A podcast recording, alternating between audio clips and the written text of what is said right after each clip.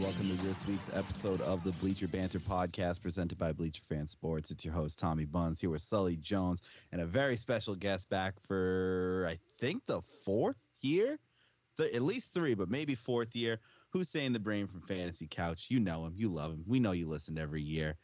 Um, thank you for being here with us today. We obviously appreciate it. Um, I definitely want to mention right off the top if you haven't, go visit fantasycouch.com.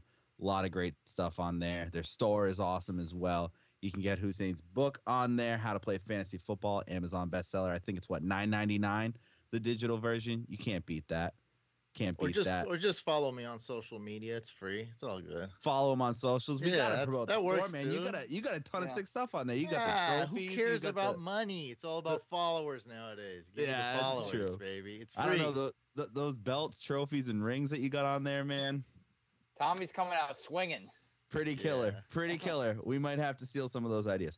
Um, but no, let's uh, let's let's not waste any time. Let's get right into it. Um, I want to know how many how many leagues are you in this year?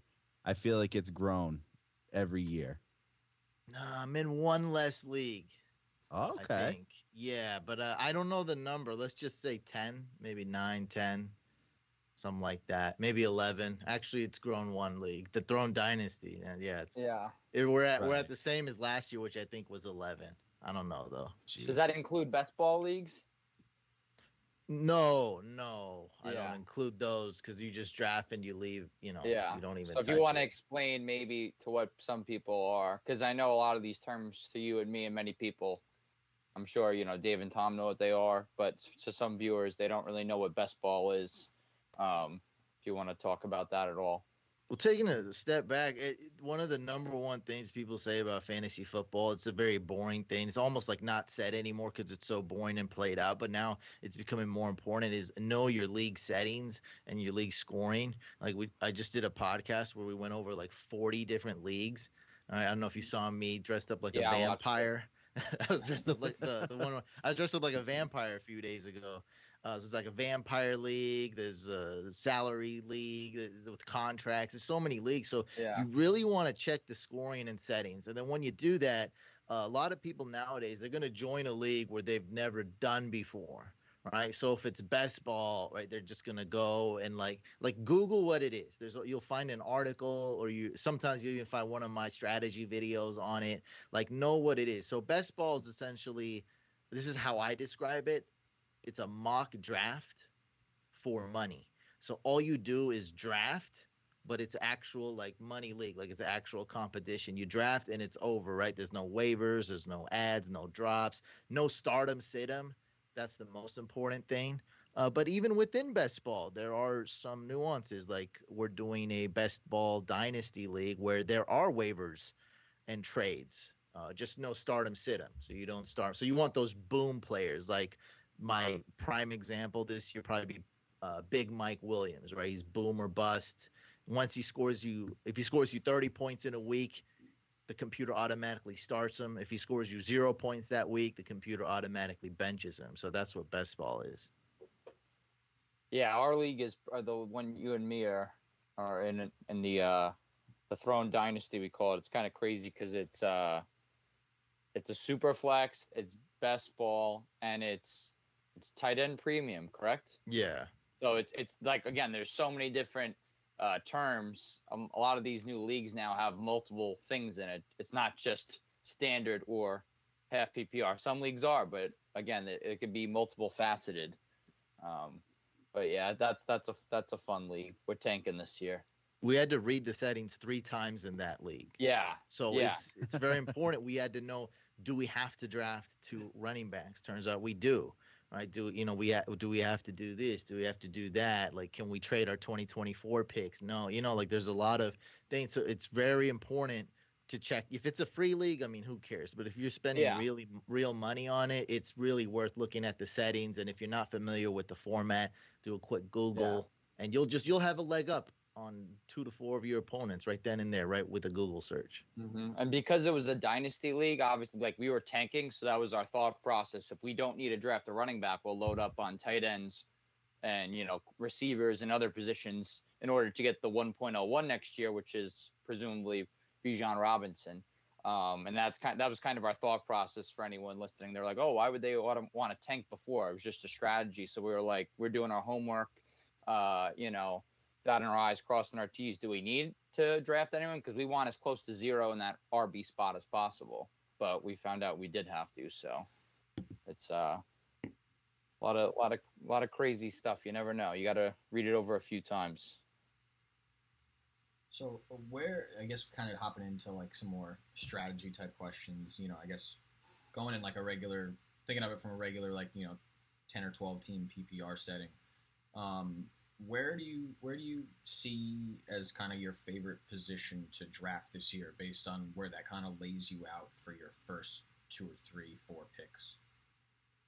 Yeah i'm really liking the later draft picks more so. You got a lot more flexibility. This year's a little more weird than other years because after jonathan taylor is just huge question marks. I think it's okay to go wide receiver with the number two overall pick, although I would go CMC personally. But after that, I mean, I'm looking at Derrick Henry. I'm a huge fan. I have him ranked third overall. I'm really high on him. But if you look at his age, if you look at his usage, it's very high risk. It, it's super high risk. So, um, this is what I tell people. You want to try to end up with a top 10 RB and top six wide receivers. So that number six guy would be CeeDee Lamb, Stefon Diggs, Adams. But usually CeeDee Lamb is that number six guy. That's what I always tell people. That's what you want out of your first two rounds. Now, if you have an early draft pick, you're not going to be able to really do that. Uh, it's going to be harder. Um, but also, if you got the 1.01, you do have Jonathan Taylor, who's the safest player in all of fantasy football. It's my personal preference. I love that number 10 spot. I like the number nine spot just so flexible. You know, you get yourself the best wide receiver available, then boom, you get yourself the best running back available. I think you're off to a pretty good start. Let's say you're picking nine or ten. What are, what's your dream scenario? First two picks, like names. Well, like I said, you gotta you gotta just top ten running back, right? Top six wide receiver. You got to do your best to to cross those two off. So you're doing basic math, right? So number nine if Kupp and Jefferson fall to me, I'll probably end up taking him. That, ne- that never happens though. That's gonna be like what like two percent chance that would happen. They go much earlier, so I would take the best running back off the board for me. That's probably gonna be Joe Mixon, DeAndre Swift. Sometimes Najee Harris will fall there. You know, I I frankly I don't really care. Um, I don't. I just don't really stress about it. Right. I don't have a crystal ball. I don't know and I just draft the best guy off my rankings. The, the, the decision I'm really m- making is do I go wide receiver or RB? So in round one, if it's not Jefferson and Kupp, I'm usually going to go RB.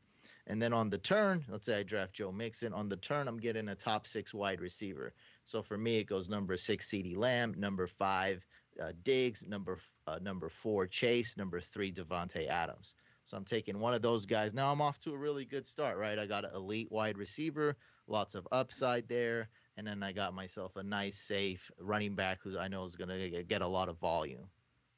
So they have I, talking about running backs. They haven't really, they have correct me if I'm wrong. But they haven't given Kamara an official suspension yet, right? No, it seems like I think over fifty percent chance it's going to be pushed to next year. This and it, and it's looking like they're guessing it's a six game suspense. Yeah, suspension. I think it, I think it, you know history would probably point to somewhere between four and six games. Um, yeah, they pushed it back. They pushed back his um his his last date an additional two months. I think it's now in October. So, you know, I think this is the third time it's been pushed back. His his court hearing. So, uh, like Couch said, it it seems like it keeps getting you know it's more and more likely as we go that it, will be next year the suspension. So people that drafted Kamara early and took the risk, you know, they're really getting a nice reward potentially because his ADP really fell for a bit if you have you know if you draft earlier. But uh, yeah, I, saying, yeah, I would. So I, is your ranking based on is that taken inclu- including that potential four to six game suspension? You know, fifty percent chance, or are you kind of ranking him? At, you have him at what number ten or eleven? Uh, eleven. Uh, yeah, I guess I have him ranked as like getting suspended like two games. Yeah. I guess you know, kind of like that. So yeah, I got him. If I knew he wasn't getting suspended, he would be ranked. He'd, he'd be yeah, right there with like DeAndre Swift, Dalvin Cook. I think he would be a bit higher, late first round, like that. I mean, I really, I really like him. Uh, there's not a lot of competition over there at the Saints. Uh, Mark Ingram, Abram Smith, and keep in mind Mark Ingram's really old. It probably hasn't looked like his himself the past two years. Yeah, Swift is a guy that seems to be universally moving up boards the most compared to last year. Do you like from your perspective what's what's really driving that? Is it a, usage rate, uh, just opportunity? Kind of, you know, obviously the Lions aren't aren't exactly going to wow anyone on the field as a team. Um, is that kind of just loser guy, best offensive player, not really a good receiving corps? Someone's got to get the ball. Well, I compare him to Austin Ekeler, Aaron Jones, right? Guys like obviously those other two are on a much better team, but it's a new style of running back, and it's one we've kind of never seen before, right? Somebody who's getting like 150 carries, you're gonna be terrified of, but not anymore. Um, these guys are really good. And yeah, a lot of it was garbage time. A lot of it was dump offs, but the talent is there. So he's a sexy pick. The talent is there. A lot of people liked him as a prospect, and he is really talented. Now, I got him ranked at number eight, RB8. That's where the consensus has him ranked. I'm not a huge fan of DeAndre Swift, but so realistically, when I'm drafting, um, if I have the 11 spot or 12 spot and he's available, I'm going to take him because that's definitely the best running back available there. Um, but if I have the eighth overall pick, ninth overall pick, I'm likely not taking him. And that's like a lot of other people would there. Gotcha, gotcha. And now Nick Chubb, you have Nick Chubb at 12, but is with Kareem Hunt, does that change your thinking on Chubb if Kareem Hunt gets traded with the recent trade request? Yeah, so as of right now, I'm not touching Nick Chubb's rankings. I'm leaving him right there. If he gets traded, he will skyrocket. I mean, this guy could be like top five.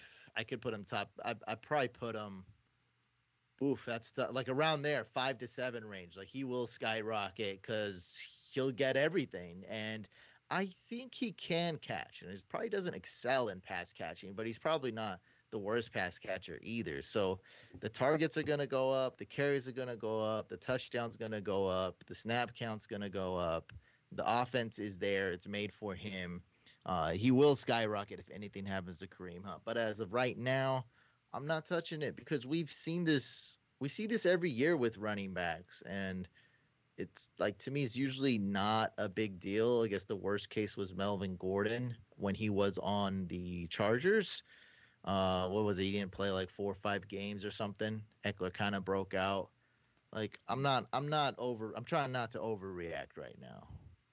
That makes sense. That makes sense. Yeah, and he he actually had 36 catches, I think, in his his second year in the league.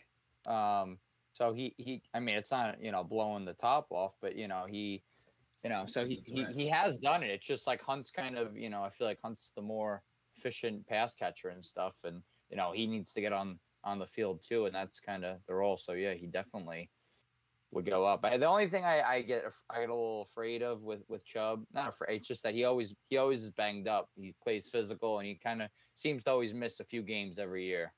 Oh, but, he's injury prone. Yeah, um, but points per game, he kills it.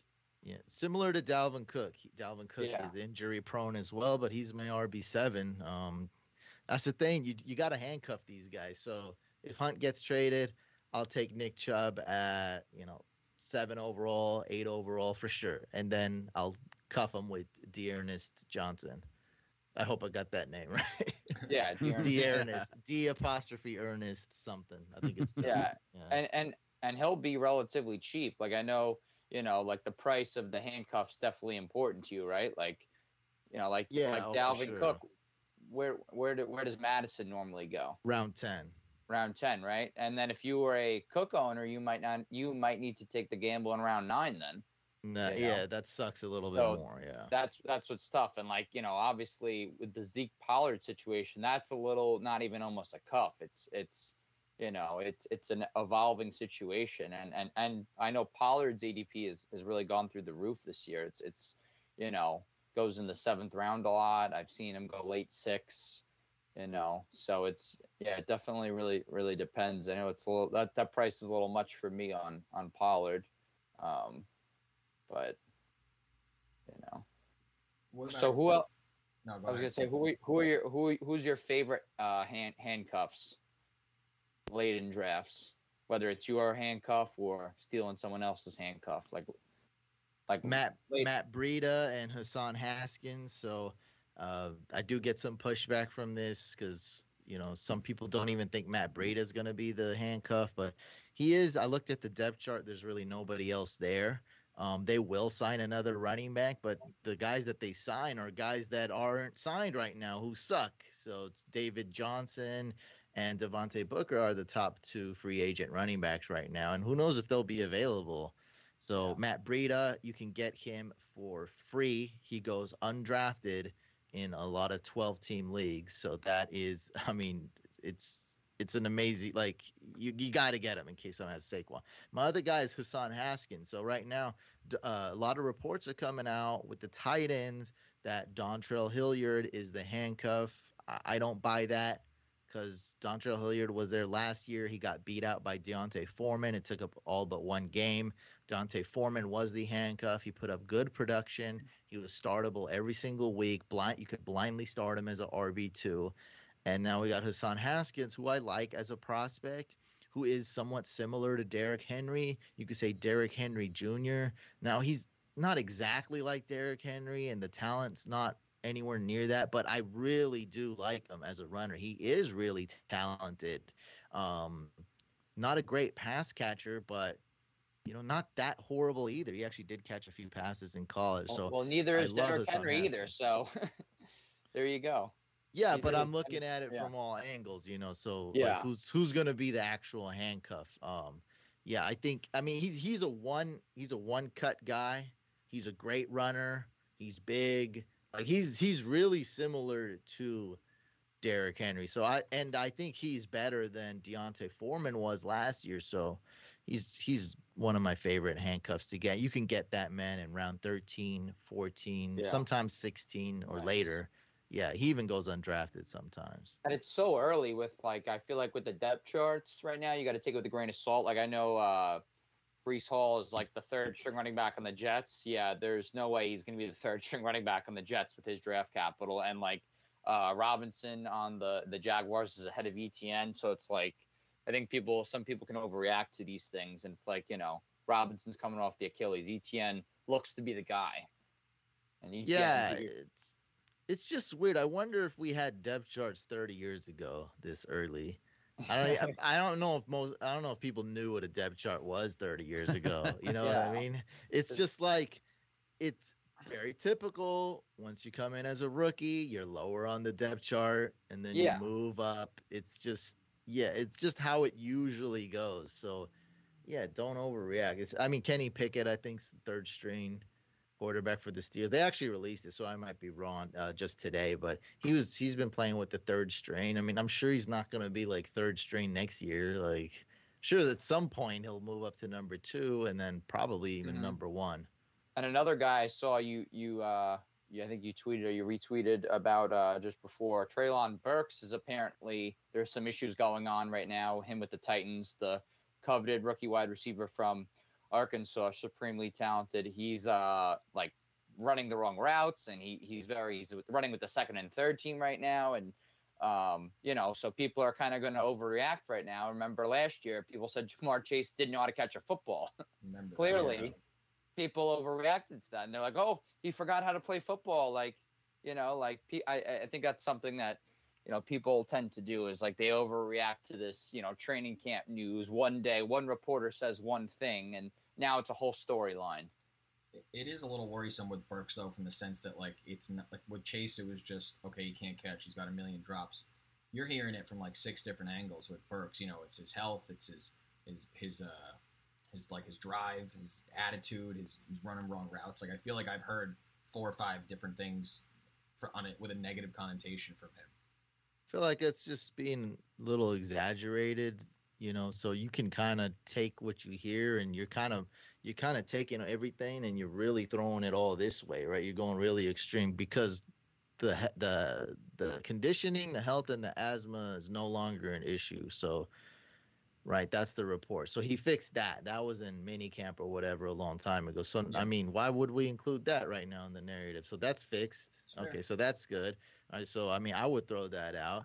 Um, I mean, when I started Fantasy Couch, I mean, I was definitely running the wrong routes and, and looking out of place. I mean, I suck. But look at me now. yeah, I'm doing okay, making like a making a living off this. Uh, you know, so I'm okay now. But it it happens, right? Rookies come in, they're lost. Lamar Jackson was lost when he came in. You know, sure it took him you know another year, but like these things happen like the first day of practice like people make mistakes and like that's how i am like i'm a smart dude i i think um you know i've much more confidence now but when i start stuff out i'm really stupid i'm always the slowest to start so i just can't like hold that against it. i have to take it with the grain of salt like i'm just i'm looking at these guys like he can still make it up the depth chart fairly easy it's still really early you know in training camp there's still a lot to you know a lot of time. Um, what I'm actually reading from this is Kyle Phillips is on the is playing is practicing with the first team. Now he's a slot guy, I believe.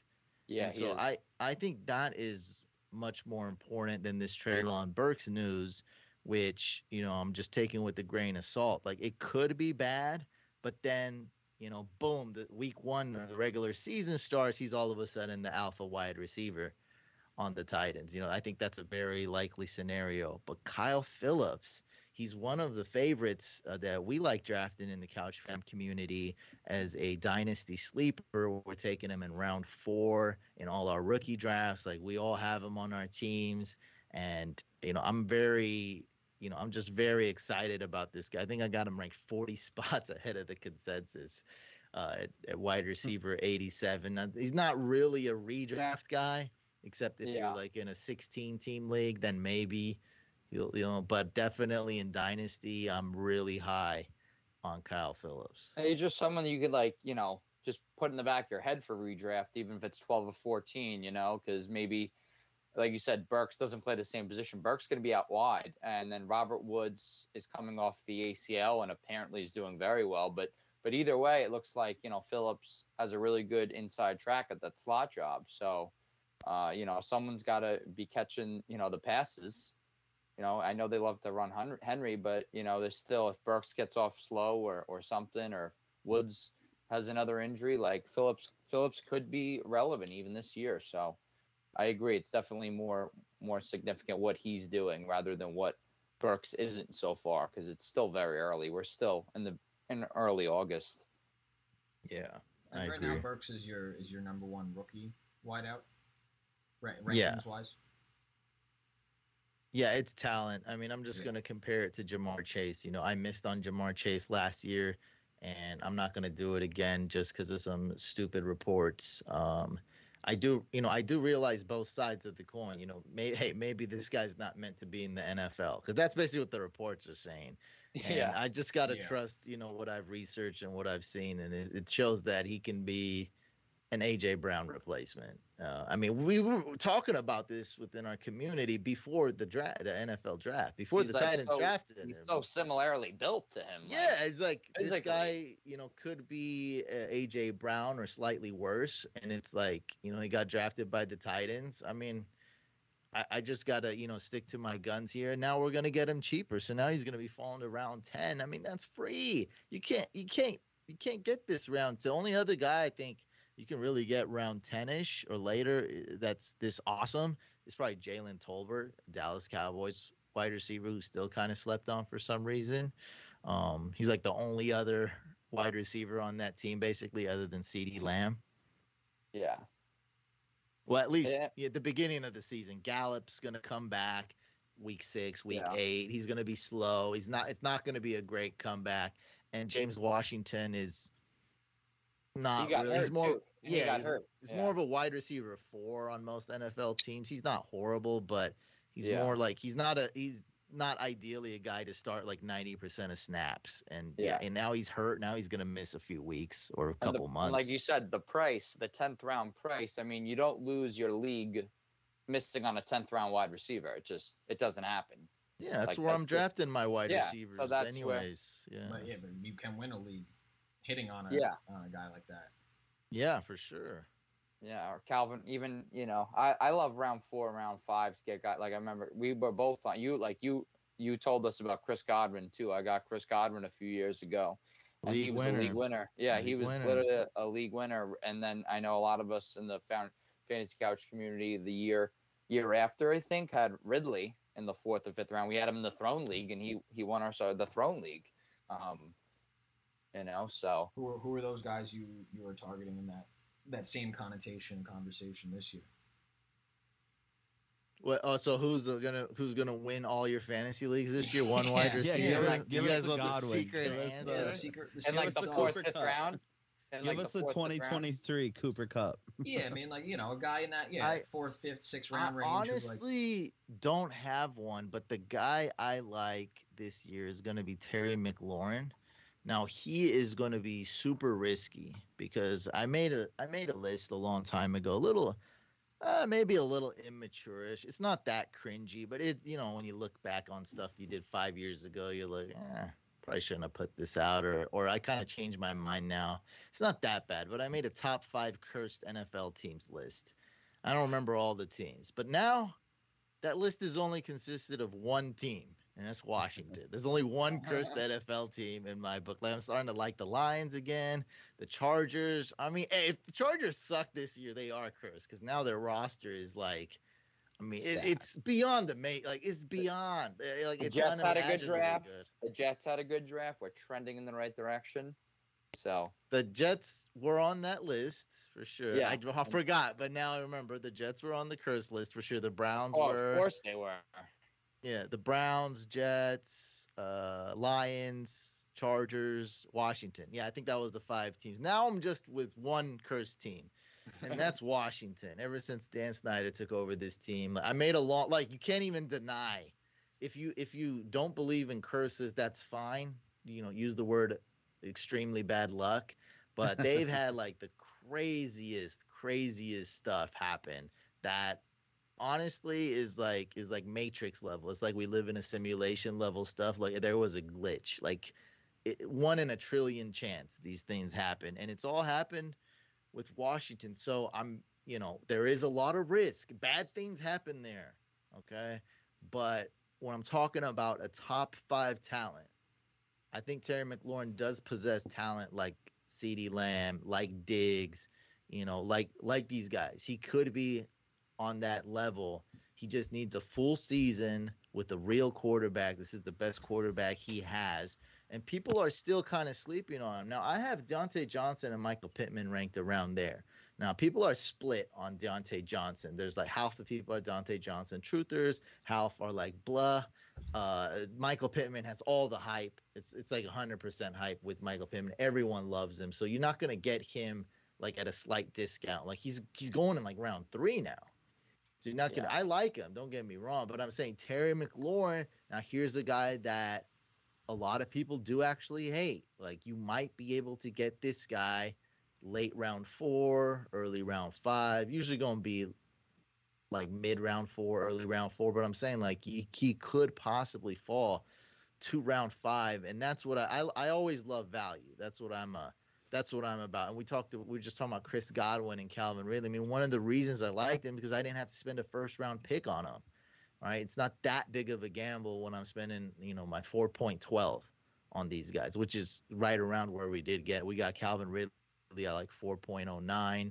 Uh, we got like Chris Godwin at like uh, 5.02, 4.11 around there. So that's that's what I like to do. I don't like to spend a lot, but that in in that range, that's my guy. I got a lot more guys, but in that range, it's going to be scary Terry. Uh, Terry's polarizing because I, I, I disagree. I agree and disagree with you because I- agree with the risk part, and I agree when when you say he's a top five talent to me, I'm like, I know he's very talented. I see him get 50-50 balls, but then I I, I you compare some to someone like CeeDee Lamb, and I kind of once you put a player to it, I'm like, oh yeah, I do think he's like as talented as CeeDee Lamb.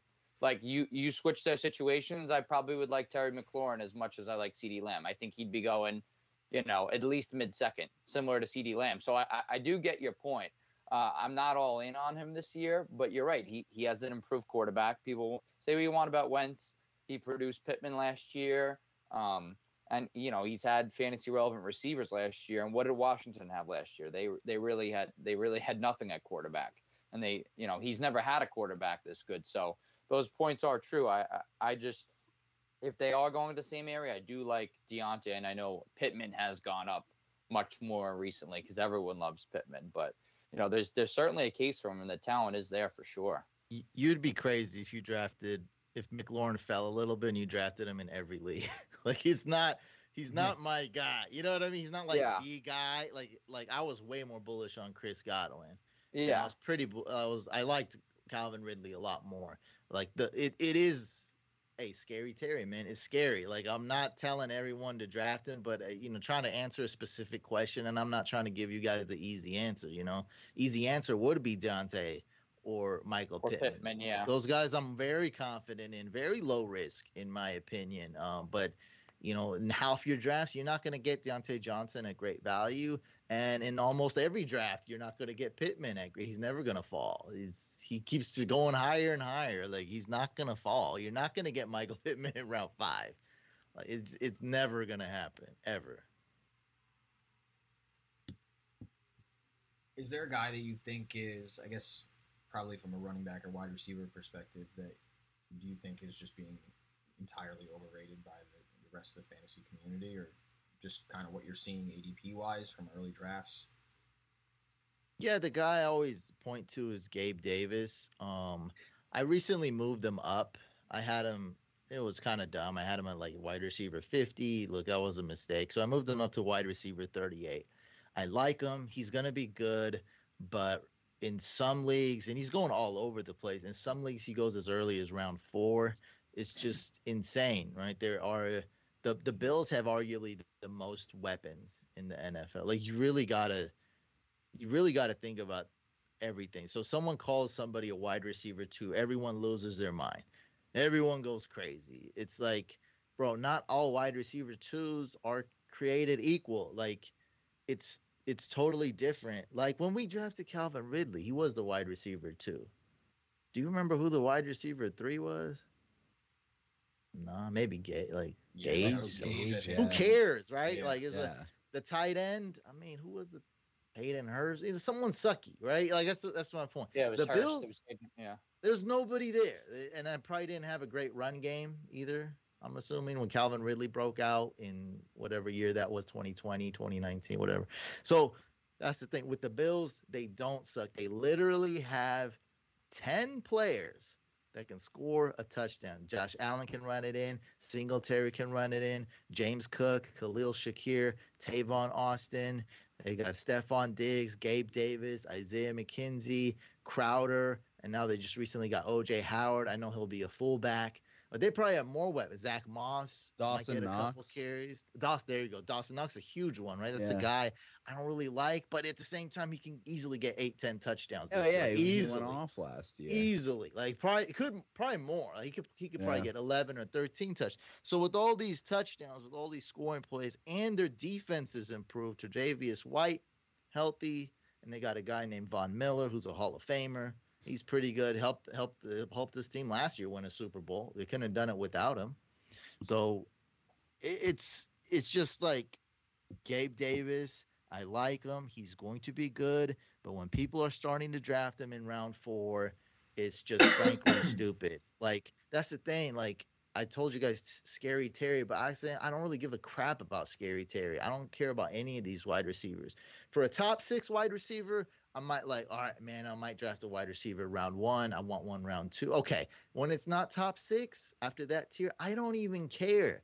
I can I can draft Darnell Mooney. I can draft Brandin Cooks. I can draft Mike Thomas, uh, Courtland Sutton, the- Jerry Jeudy. Like this, it just goes on and on. Rashod Bateman, like, and these are guys like upper tier. You know, we could go into lower tier guys.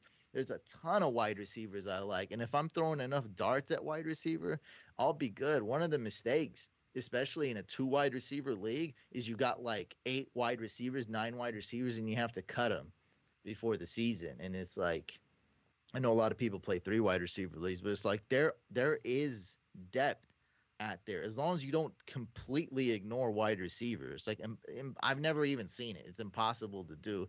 You'll be fine as long as you you know you you throw your darts at them. You'll you'll find some. They're out there. I have some names. I can help you guys. What are the names? Well, right now, the hottest, the sexiest guy right now is on fire. I've never felt like this in my whole life. I've never had such FOMO. FOMO means fear of missing out. Is Brandon Aiyuk. Right now, he is tearing it up. Trey Lance is throwing to him in camp. I mean, he's ready, right? And I, you, you know me, Sully. I, I look a lot at the mental aspect and – you know, if people want to say it's wishy washy or spiritual or this and that, that's fine. Like it's worked really, really good for me.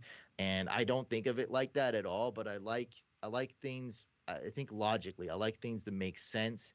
Like mm-hmm. things click like that for me. Some basic things I'm really dumb at and they don't click for me. You know, it is what it is. We're not all smart at everything, but these things I see clearly, right? He was in the doghouse last year. He wasn't practicing hard. He wasn't playing hard he produced well, you know, his rookie year. He produced well the second half of last year. They got a new quarterback, not that depressing Jimmy G, who's just awful to watch. He's boring. he's like he's like Kirk Cousins' little brother. Like I don't want to see that, right? He's like a whack Kirk Cousins. Right? It it it's depressing when you have an all-star team in the 49ers and then you got Jimmy G as the quarterback who's like maybe we'll win with this guy you know, it's pretty clear if they had a good quarterback, I mean, they might win a couple Super Bowls. Every time the Niners lose to a team in the postseason, that team ended up winning a Super Bowl. Rams won a Super Bowl. Bucks like it's it's it's just it's Chiefs won right technically right they lost to the Chiefs so uh, it's pretty got a pretty good team here and it's like when you add all that up and he's working harder building up rapport what better storyline is there now I'm not trying to write a stupid princess storybook and sell it to Disney. I'm not talking about that type of story. I'm talking about a real story to help us win leagues. What better storyline is there? What better motivation is there to get it done than for Brandon Aiyuk? Talent is there, draft capital is there, the motivation is there, the chip on the shoulder is there, the re-energizing is there. We're talking about a guy who lacked practice, uh, ethics, and aggressiveness and and caring to get into three fights with Fred Warner all of a sudden. Like this guy's fired up, and uh, you can get him for free. You get him like round eight. I mean, I love it. But uh, right now, as I'm talking, his ADP's rising though. I'm boost. I'm helping it right now with this. Yeah, he's he's chirping. He's chirping at people at practice, and some people like they're like, "Oh, is that a bad thing?" And it's like, no, he's engaged. He's he's a dog. He's he's he's ready to go. And you know, like if we even take it back to last year, he was being drafted what in five six, and Deebo was going like eight nine. So like it, it like now it's a little bit. It's obviously flipped to a it's greater flipped. scale. It is no, it's exactly yeah, it's flipped. It's exactly but it's flipped. like, but it's like the talent was always there. That's why we had him ahead of Deebo even. But it's like you know Deebo came off a not so great year, and then Aiyuk is now coming off not so great year. Maybe I mean we're not saying he's going to be Deebo, but you know the talent is there for him to pr- produce. Um, what about for people that don't know about Trey Lance? What like you know, because a lot of people think he's a runner or you know, quarterback position wise. How does that affect Aiyuk? What do you think? Well, just really quick, yeah, Brandon Aiyuk. They thought he was going to have a breakout year last year. Mm-hmm. Um, that yep. was the second year. It's year three, right? Sticking with that story, that storyline, the movie I'm talking about. I mean, it's year three, year three breakout, wide receiver. It's right there. You know, the sizes, every everything's everything's there. So last year I didn't draft Brandon Aiyuk, all but one dynasty league, I think. I did draft Deebo Samuel. Basically the same thing. Like I liked him as a rookie, like I liked him as a prospect, and his price was way cheaper. Now that Brandon Aiyuk's price is cheaper, I like him. So Trey Lance, he's not going to put up a ton of passing stats, but um, there it, this is actually the most polarizing player right now is Trey Lance. Like because I'm on social media, I get just like these crazy comments. And it's funny because I got him last year. So last year, like literally every TikTok comment was the 49ers don't have a quarterback. Like how can you give them these odds, these Super Bowl odds? Like so like and they did well last year. A little bit ups and downs in the beginning for sure, but they pulled it off. They almost made it to the Super Bowl. It came pretty close and now you got two things. Like, let's just pretend Trey Lance sucks for a minute. You got two things. One, he can't be much worse than Jimmy G. I actually watch Jimmy G, unlike these jokers who talk about like he got you to the playoffs and he, bro, he sucked. like it was, it's it was it's like the most frightening thing. It's like watching a scary movie and you know a cheap jump scare is gonna come off, right? It's like a 4.6 on IMDb rating. You know that cheap jump scare is gonna come out any second. That's what Jimmy G was. You knew he was gonna throw an interception.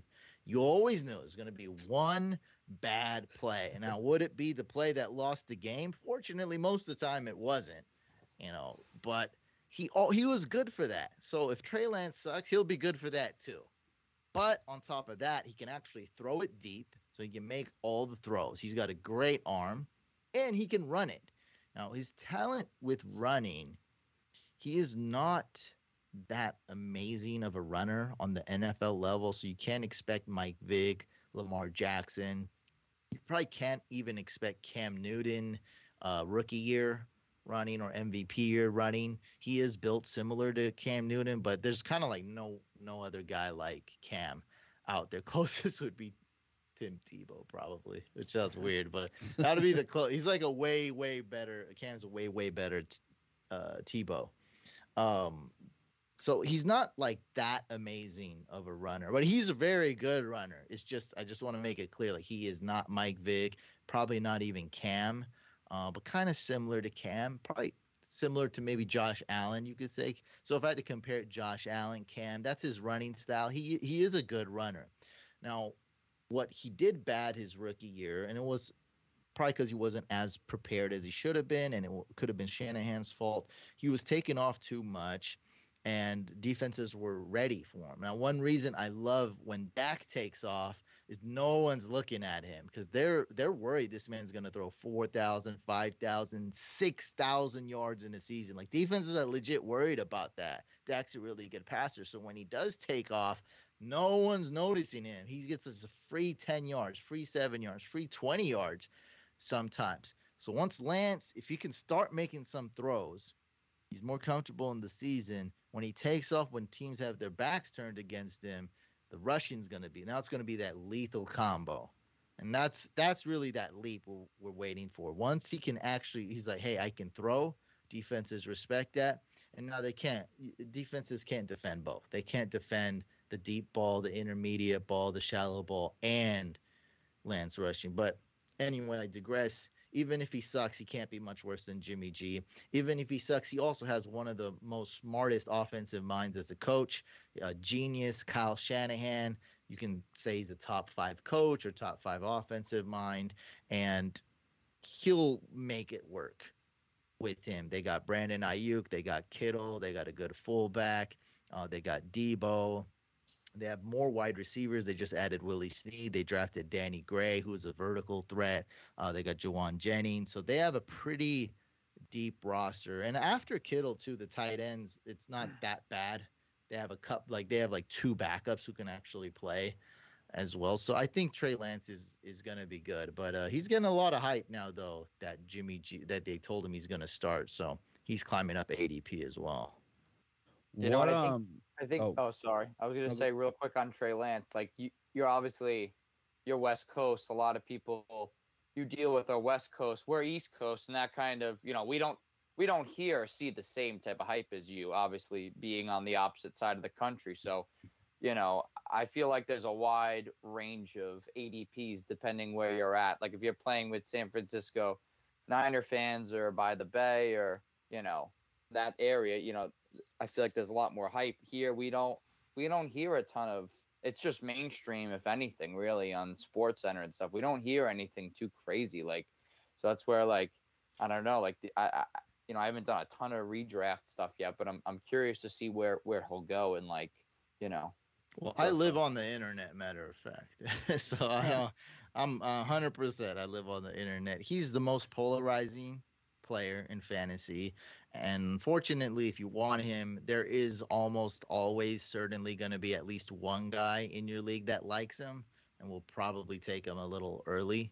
So that is that is real. That's realistic. Are you comfortable with him as your QB one? And if you are, who are you? Are you are you now taking a more substantial look at a backup?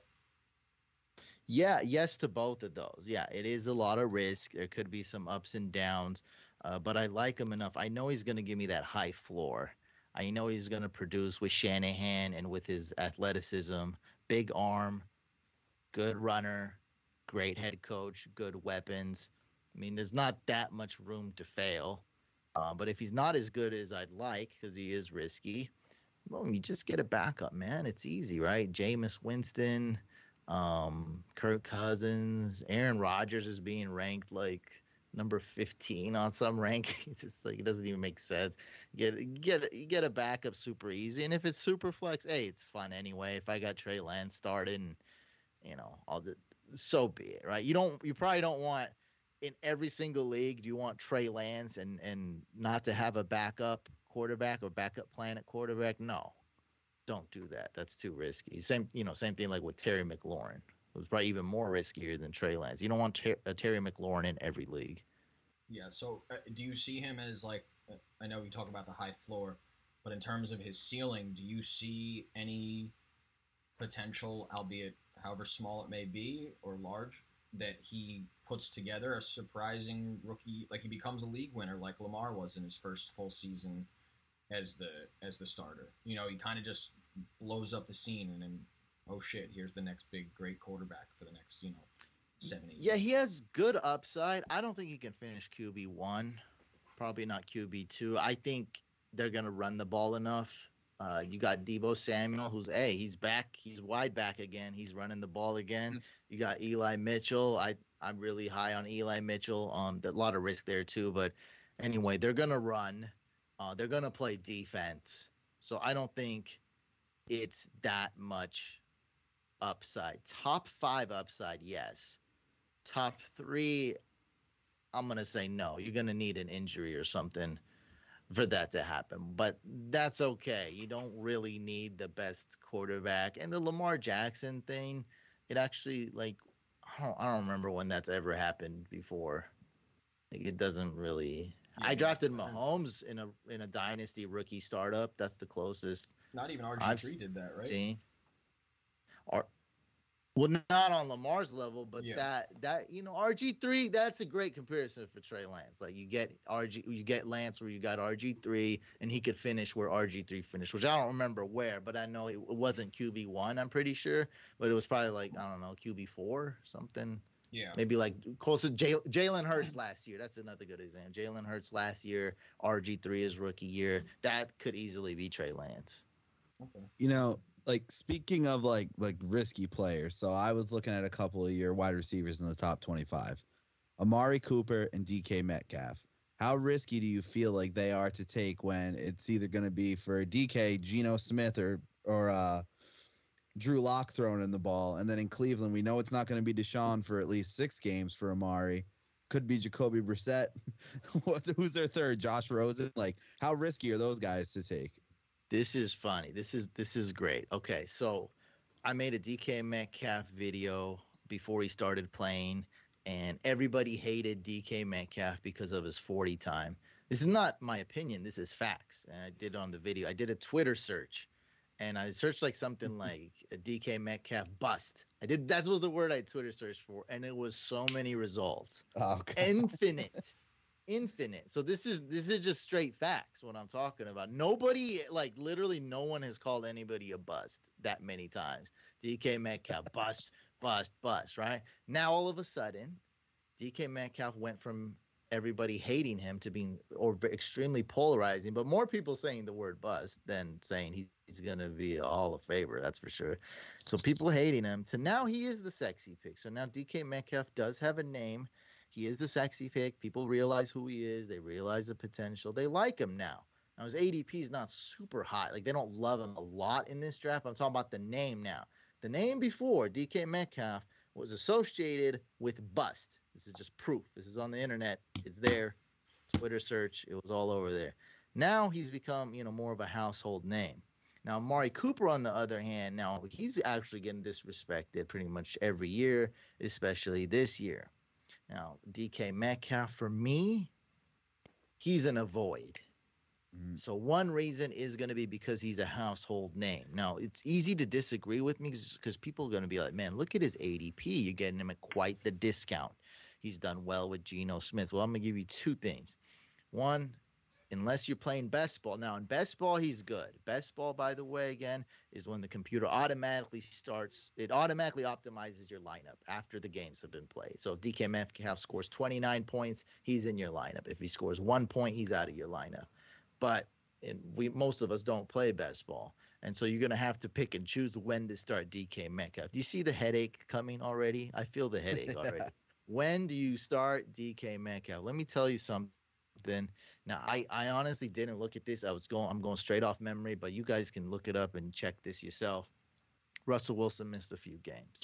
So the the people that disagree with me will say he performed well with with someone please look this up too if you can he said, "Oh, he, he did well with Geno Smith." Well, I uh, I had DK Metcalf on my fantasy team. I watched those games. One was like a mid, like one was the the cornerback just fell.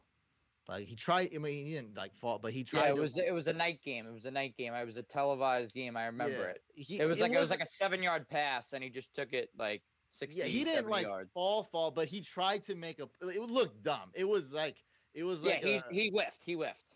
He yeah. whiffed. He, it was it was almost as bad as the Stefon Diggs touchdown a few years ago. Like he tried. was tried it to the Raiders? I don't remember. It was a. It could have been the rate. It was a guy. Basically, the cornerback tried to do like this tack. He tried to tackle the ball. He just fell. So DK Metcalf ran. it, He scored it a touchdown. I think the second game he did good was against like the Jags. And uh, just in case you guys don't know, the Jags suck. Um, and so the other two games he didn't do that well. So it's like the only times he did well was against like was that one catch he had on the guy whiffed, and against like the Jags. So it's like I don't know how good he's gonna be with Geno Smith. And if that's it, like you're gonna have to, you know, hope for a whiff or hope they they play the Jags or you know something like that. I'm I don't know when to start him, and I'm not drafting a guy in round four for that, right? Except if it's best ball. Now Amari Cooper, on the other hand, I'm all about discounts. Right, so it's all about the price being reflected. Even if Jacoby Brissett starts uh, all 17 games, which is basically the worst case scenario, right? They could still sign Jimmy G.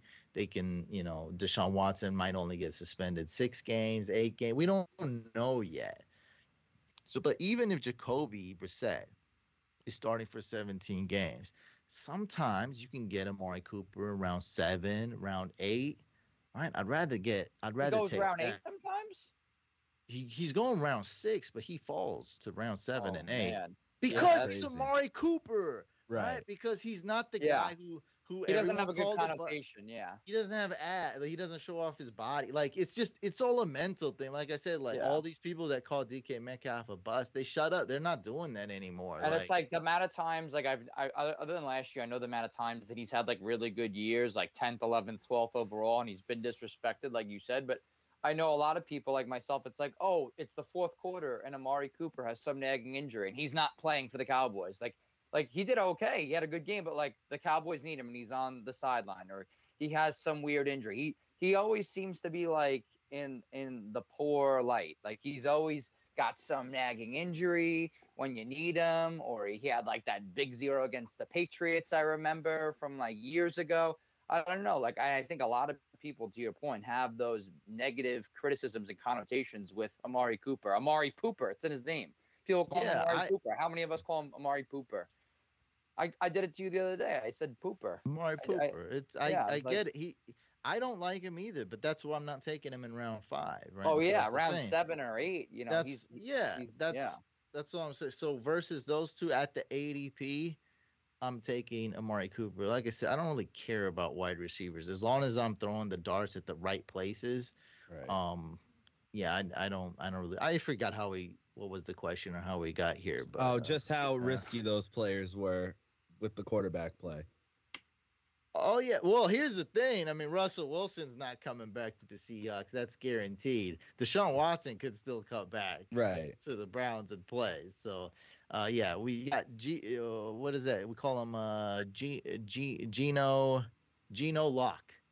Geno Lock. Combining yeah. both the quarterbacks, that's still not going to be good. There's nothing there. No. Yeah. There's nothing there. No, you start one, you there. start the other, or you put them in this, you know, experimental machine that Elon Musk invented, and you combine them. There's still nothing there. You still don't got Yeah. nothing. I, I remember um Drew Lock, like Drew Lock. I remember like everyone loved Drew Lock going into was it last year? I think. I loved Um, him too for second like year two because games. he went four Yeah, and one I- as a rookie. Well, Yeah. uh, that I mean, he didn't even play well. Like he had like Yeah. six touchdowns Yeah, I and three saying, even during interceptions, that but it was it wasn't even impressive numbers. it was because of his dance though. Like yeah, on remember the, the, dance sideline. Yeah, Remember, like, uh, uh, uh, put Yeah. on by a young Jeezy? Like Young people were like, Jeezy, "Oh, yeah, this lip guy," sync. because he had swag and he had the record. Like he was like three and one or four and one. They're like, "Oh, this guy can play." like literally, not- like everyone did that. opinion, though, but just, What? Just say that wasn't. That's that's not why I liked. No, I liked know, because the first of- two games he played well. A lot of people opinion. yeah but a lot of people like there was like they liked him like it was a positive thing like they're like yeah. oh he's no, cool. it, it other got people, swag. yes, yes, no, that that that was posted everywhere. That was weird. That was weird. And that video was everywhere. I mean, you think the man made the Hall of Fame or something? uh, that video Yeah, no, yeah. unknown to everyone's favorite quarterback in like 30 minutes. yeah And, Yeah, like it was a good song and like he was jamming out like i'm not saying you i'm just saying like a lot of people were like oh yeah like what dave said he went three or four and one and like he's got swag so like yeah like he's gonna be good T- turns out like he's a backup at best Like, st- so sticking with wide receivers, two guys that I think are, are super interesting or you know potentially interesting this year. You have them ranked right next to each other. Actually, are uh, Allen Robinson and Michael Thomas at 28, 29. I mean, you know Robinson coming off that super disappointing year. I I owned him in, in one of my big leagues and he, he killed me all year, um, considering where I drafted him. Um, and you know Thomas coming off not playing last year, like. Do you think do you see those guys as potentially returning to number one wide receiver status? I mean, if you had to pick one of them, who who are you who are you going with? Is it Thomas because of opportunity, or uh, Robinson better situation in Los Angeles now? Like, where do you where do you kind of feel on those guys and, and what their potential is? You know, after two probably the two worst years of their respective careers. I got Allen Robinson ranked wide receiver 28. I think that's pretty disrespectful. I'm probably going to have to move him up. Right. I got Amari Cooper, wide receiver 25. So these are, I have to update these, right? I haven't updated them in a while. Uh, this is before the more recent Deshaun Watson news. So I'm going to have to move Allen Robinson up. I look, I love Allen Robinson. I think he's going to be great. As long as Stafford is healthy, there's almost no reason to doubt Allen Robinson. And I was talking about Brandon Aiyuk's story, and with Allen Robinson's stories, remember we gotta always remember, guys, these guys are humans, right? There's always a story. There's always ups and downs. There's always uh, what do they always say that word adversity? Adversary. That word Adversity. Adversity. Adversity. Adversity. Yeah. I mean, he he got that a lot in Chicago last year. I mean, man, that was so such a bad thing. And I'm trying to think of it from a human perspective. I mean, I wouldn't have had a lot of fun there. And th- there's just really no reason other than okay, he had one bad year in Chicago this past year. It was awful. Other than that, I mean, there's no reason why this guy, you know, can't be top 15, top 20. But it's my look, it's my same thing. I don't give a crap, right? If he goes and I miss out on him, and if you see me crying or yelling, it's all an act. I'm not. I'm not scared if somebody snipes, you know, one of my wide receivers. There's plenty of saying them like out there. tiers like you have you have the guys in tears, right like you got like It's Like, all got- tier. The whole Yeah. thing's one tier basically. I got no tiers after the top six. I don't care. I don't care. give me Mooney, give me Allen Robinson, give me Bateman, give me Godwin.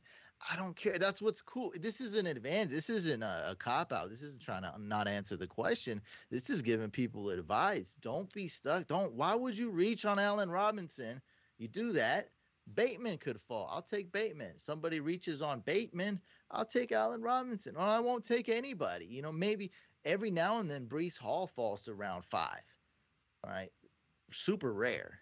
Yeah I'll take. Breece Hall round five, right? I'll take, you know, I'll take whatever. Like, so my answer is Mike Thomas, just because he's going two rounds later, two and a half rounds later. yeah so That's the only reason. And Mike Thomas is he's looking healthy. He's got a great He is. story going on right He now. is looking He seems confident. He seems dedicated. That team seems energized. I like how the team was. They're like, uh, Saints. Do you guys want to tank this year? And they said, hell no.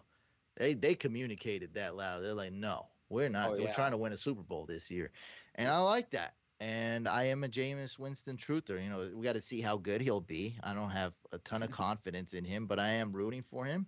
I think he does have talent. Um, so yeah, I'm taking. Uh, I mean, this is this is. I got Mike Thomas. So I did this thing called uh, uh, uh, Joe's versus Pros versus Joe's. Best Ball is a tournament. It's a small tournament. It's cool. You know, they got analysts. They invite analysts like me, and then you got to do uh, certain things. You got to pay money or win some tournaments to get in as a Joe. And I got Amari Cooper basically at eight. I think it was at like round seven, and then I got Mike Thomas in round nine. 9.01, I think. We got Mike Thomas. That is so low. That's insane, right? When Allen Robinson probably went round four in that league. Now it's not going to be as sexy in your guys' leagues. I'm, this was an earlier draft, so you know, just a fair warning. In real life, this is going to be a little different for people listening to this right now. It's going to be more like round four versus round like six. You know, round round four versus round seven. But that's a lot of difference right there. Yeah, I have a I have a tough like it's not really a fair question, but so like your point is you know I think it's you know you want to get your top twelve running back and you want to get your top six wide receiver, and then you know there's a lot of guys you can get at receiver, so you, you can throw darts and throw lots of them, right? Like like on the same page there. So roughly speaking, after the first like five rounds, obviously things people fall and you can't predict, but like what was your ideal roster construction somewhat look like position wise? Like, you know, are we talking like three running backs, a receiver, a tight end, uh, you know, like but not not a ton of receivers, right? In the first five rounds or so when you're building So your team. We're, we're talking about the first five rounds. Yeah, like the first five rounds, like, you know, like first four, or five, whatever. Yeah, first five rounds. I'm probably gonna have two wide receivers, Okay. Possibly three, but more like two. Um, the first thing you want to look at is. Is this a three wide receiver league? Is this have a flex? And is this full PPR? Right. So if it's three wide receiver flex, PPR, then I know I'm probably going to start four wide receivers. So I wouldn't mind drafting two wide receivers, possibly three in the first five rounds. That's that's totally cool. Can Now you talk that out? Why? So now why? Because I think a lot of people don't know. Why would you, if it's obviously if it's a three wide receiver, that's explanatory. Why scarcity. That's scarcity. There's Yeah. there's a term for that. No, it's big. Every you got to even if it's dumb. That's scarcity, right? So if you're in a two wide receiver league, this is how fantasy football leagues used to be. Uh, six plus years ago, two wide. I'm still in a couple two wide receiver leagues. If it's two wide receiver, wide receivers are much less scarce. You're gonna run into this weird problem where you have too many and you have to drop good wide receivers. And so right then and there, in a f- full PPR, that means that you really, really, really want to start a wide receiver at flex. So now we want to start four wide receivers every week, right? Whereas some people are in other leagues, non PPR, two wide receiver. In that league, you're starting two wide receivers. In this league, you're starting four wide receivers. So wide receiver is essentially twice as scarce. So it's twice as important of a position. And we draft off positional scarcity. That's why a lot of people don't draft quarterbacks early. They score the most points, but they're the least scarce because you can get Yeah. Derek Carr in, you know, round 12 for free. Yeah, that's that's a thing. Obviously, like that. I feel like I know. I think the three of it. We like in our we're in a league together. We pretty much all usually wait on quarterback because there's always twelve good starting. You know, you you look at like you were saying, Rodgers is thirteen. You could Lance is fourteen for some people. Cousins is going to be good with the new. Like, there's so many options there. At, you know, at the back, and if you're in a ten teamer, you know, there's there's more starting caliber quarterbacks than teams. You know that you can use. So uh, that's that's definitely a, a That's why. So- Superflex is becoming more and more popular every year, where quarterbacks do go round one, and quarterbacks are more important. We're bringing back the we're bringing back quarterbacks with Superflex. I Yeah, love Superflex. Yeah, I've. I've been pushing it for a while. We're actually about to start our own Dynasty Superflex League um, with a bunch of our friends from college, and uh, I had to get some people on board. This they're they're on board, but I had to get people on board with Superflex because I'm like, you know, quarterback in the NFL, it's like the most important posi- singular position, and in fantasy, it's just not important. You could ignore it. Like, like who cares? Matt Stafford, Tom Brady, uh, Now, Rodgers, you, whoever's you guys, left. You guys talk good. about a lot of sports, and so I'll ask you guys this. I think it is, but I don't know much about other sports. Is quarterback the most important position in all of team sports? It's got to be most important Yeah. singular position. It's got to be. Yeah. Pitchers, pitchers, Pit- pretty important in baseball. I'd say but Pitchers pitcher's, every probably five pitcher's probably number two. Yeah, Well, I But would- there's so many limitations with pitcher, right? Yeah, Most of them could- don't hit. if you could have a I'd rest. star pitcher, is if you could have a star pitcher pitch every game and he was effective as he is, you know, at his as if you had the same effectiveness as he does every five days every day, then I would probably say pitchers. But I, I yeah, if you're pitching you're pitching one fifth of the games, that's a lot. That's a lot different. You know, I think yeah, I think the answer's got to be quarterback. I mean, you you could argue one I have a player in the NBA, but it could be any of the five players. You just Yeah. need to have a mega star. It's one of the five positions. And then there's a freak like Ohtani who who no one does that. No one no one does both. That's not really a position. He's he, he's two he's a DH and he's a starting pitcher. So he's playing every day. That's that's a complete anomaly. Even making Babe Ruth uh, didn't even do it to that level for long. Uh, but I would say point guard would be a close like a second for me in NBA. I think um, kind of you know similar in a sense. You know the the you know you're the floor general.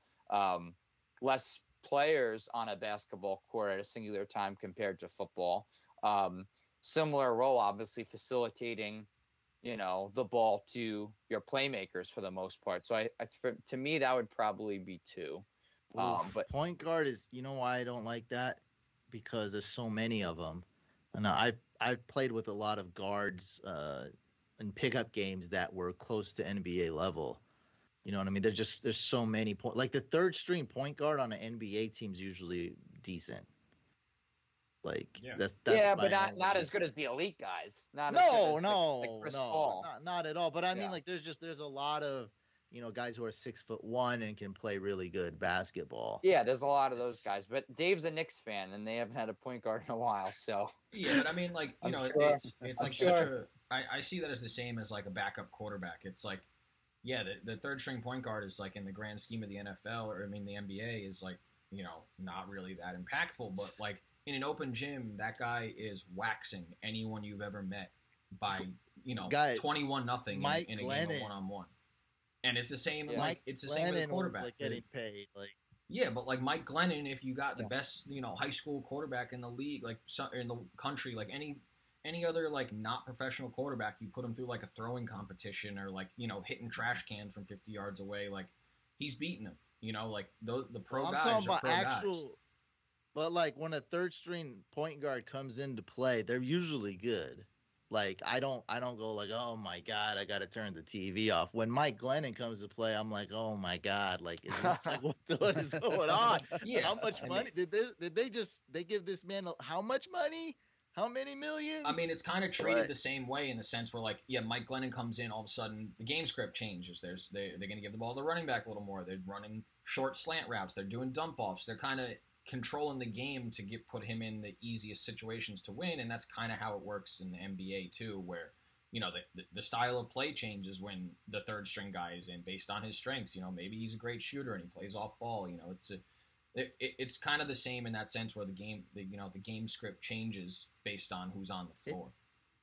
It does. I'm gonna I'm gonna disagree though. Like I just I think the the like guys like Nathan Peterman are, are starting or But almost starting, and the there's just a lot of point. I just think it's Also, the- scarce.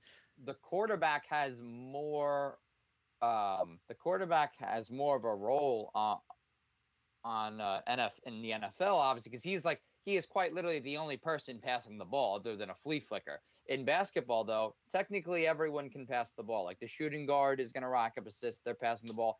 In in in quarterback, you are literally the only person passing the ball. So if if you can't do that, it's way more apparent because you know the running back's not throwing passes. Jarvis Landry throws like three a year. Edelman used to throw like two or three a year. You know that, and those are, you know, that's it. You know, just on trick The plays. But, facilitator. yeah, they're Yeah, they're so- purely the only facilitator. the point guard is important. Like I guess I'll say it is important or just as important. But all I'm saying is that there's a lot of them out there. Like there's, it's it's funny because there I don't even think there's like 30 like startable NFL quarterbacks. Like it's Yeah, it's great. Like it's the like I was saying like Mike Glennon's here out here starting making money. Blake I mean, Bortles Sam Darnold was making money. last year. Sam, Sam, Darnold. Darnold's making money. They're like, you know, this guy went on. He said that the it was the Panthers' best quarterback ever in the whole franchise. Who was that? Someone Sam said Darnold that. said that. No, no, no. Some commentator. He's getting wrote. Like it was one of those like Boomer is uh, nah, not Boomer. Uh, Terry Bradshaw or something. Yeah, someone said Sam Darnold. This was last year. I know it seems so cringy. He says Sam Darnold's the best quarterback the Panthers ever had in the history Yeah. of the franchise. And I don't know. like, Darnold has some truthers, man, and you know I'm not one of them as a Jet fan. He's no, got- this, he's got- this was last year. This was no, week I know. two Even last year, year. there were some truthers because they were like, "Oh, it was all the Jets," and I was like, "No, it was both of us. We're both bad. He, we're a- bad. He's bad. We're all bad." Like Adam like- Gase bad. Adam yeah, Gase it's too. it's a group effort. It was a group effort. was- yeah. We did not. It was not just you or me. It was everyone was Yeah, bad. Both And, received uh, an A on the group project for terribleness. and- oh yeah. or Oh yeah. or F minus if you're trying to do yeah, good. Yeah, it's the real. Yeah. Yeah, that's the real real. And uh, I Um, wish him well, but he's not going to do well. Yeah, Baker's gonna start. It, it's Baker will pretty- start, It's pretty. 100%. Yeah, it's pretty. It's pretty locked. They're like, it's they're like, he's got the inside track on the job. You think? Yeah. Have you seen him play? He's seeing ghosts. Yeah, but then And again, we are talking talking about about, it the out Panthers loud. who spent like six or seven draft picks to build one of the worst QB rooms in the in the in the NFL. I mean, I guess I, I'm I'm also not a Baker like he's done. Guy, or, you know, I think Baker is much better than he's being Yeah, thought of lately. Yeah. Um, definitely. so it's not like a necessarily a knock on Baker, and I, I do like him to have a bounce back year this year. Um, co- going back to kind of from the rookie perspective, I guess maybe from it's probably most applicable to running back, but could be wide receiver too, maybe tight end. But who's like a is there a rookie that maybe isn't going to be top of the depth chart week one, or have the lion's share of targets or, or snap counts week one that maybe week six or seven that changes for the rest of the year, kind of like how it was with Nick Chubb his rookie year. Um, you know, kind of guys that, that have the talent, but maybe are will be fighting for that work the first few weeks, four or five weeks of the year, but could be a every week starter by week ten for you. The one name I'm looking at my list. The one name I know right now is gonna be uh, um, Christian Watson. He's injured. He's trending downwards. Romeo Doubs is the guy trending upwards right now. So uh, Christian Watson, once he gets healthy, he's a big play guy. So fortunately, seems like he's not going to have too much production in the beginning. But there's not a whole lot of wide receivers there. Not a lot of quantity. Not a lot of quality with the Packers. So Christian Watson, all he's got to do is look good one game, look good one preseason game, look good in back-to-back practices, get on the field, and boom, he's got Aaron Rodgers, who's a Hall of Fame quarterback, right? Top five quarterback all time, top three quarterback all time. Uh, Matt LaFleur, also incredible coach, you know, really good coach. Uses the running backs a lot, but that's not bad. You know, it's it's all about moving the ball. As long as you can move the ball, score touchdowns. We like to have players that are on the field on those offenses. Um, so Christian Watson may be one. And you just got to be careful though. So you know the question you're asking is also like, am I going to be wasting roster space?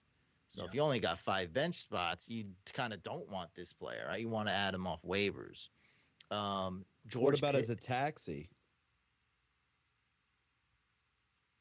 Oh, we're talking dynasty. Well, dynasty, about- we draft as a- all these guys. That's all. No, That's I all know, we yeah. do. We draft like Yeah. a hundred. Give me a hundred of them on my team. I thought we're talking redraft.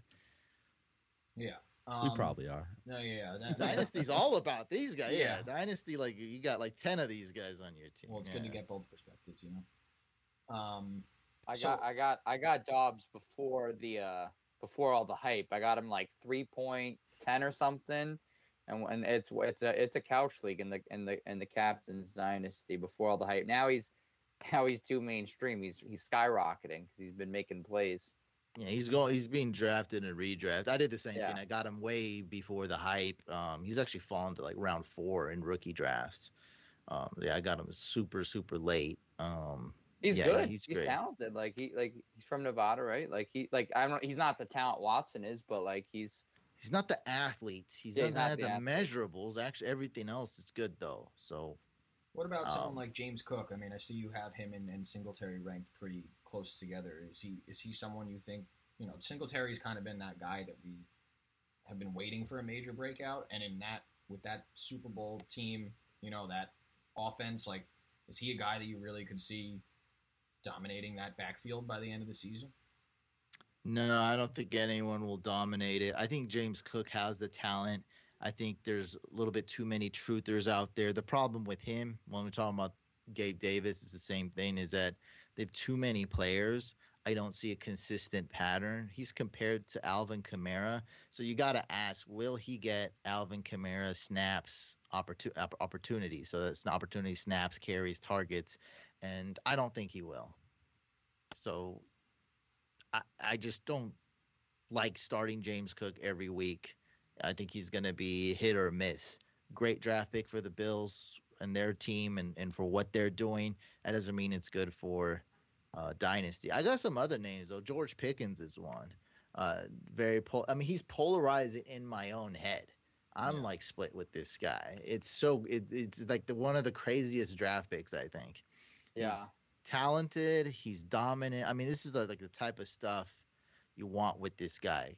Pro comp, Terrell Owens, uh, uh, mental comp, uh, Terrell. Owens.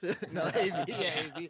No, yeah, like Chase Yeah, worse- Claypool. worse than Terrell, worse than Terrell Owens. Yeah, no. So yeah, it would be like worse than worse than Chase Claypool probably. Like that's how. So it's like, but that's. Uh, but I'm not trying to be negative. I'm just trying to look at both sides. Like I, I always love, you know, I always believe in second chances, sometimes third chances. I mean, I think it, I think we got to at least give this guy technically one chance right and so he can you know any anything i mean man if if if my fart comes out you know in a black and gold color black and yellow i think this guy can ball out and score a thousand yards any little like he just needs like one little thing oh he's starting or claypool's hurt Diontae's hurt there's like something happens this guy's on the field at any given time he could blow up. That's the thing. Like, but but you got to also you know realize the downside. Like maybe he messes up. Maybe he gets into a fight.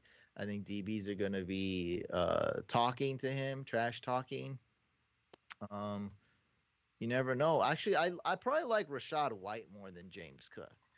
And where's where's James Cook going? James Cook got to be going like round eight Goes- he goes like eight nine, I think. Yeah. in B draft, right? And for some Yeah. reason, Rachaad White's never really climbed up ADP. Not that I've seen. So Yeah, Rachaad, I think I think White's like 11, 12. well, I think 10, 11, and more. Yeah.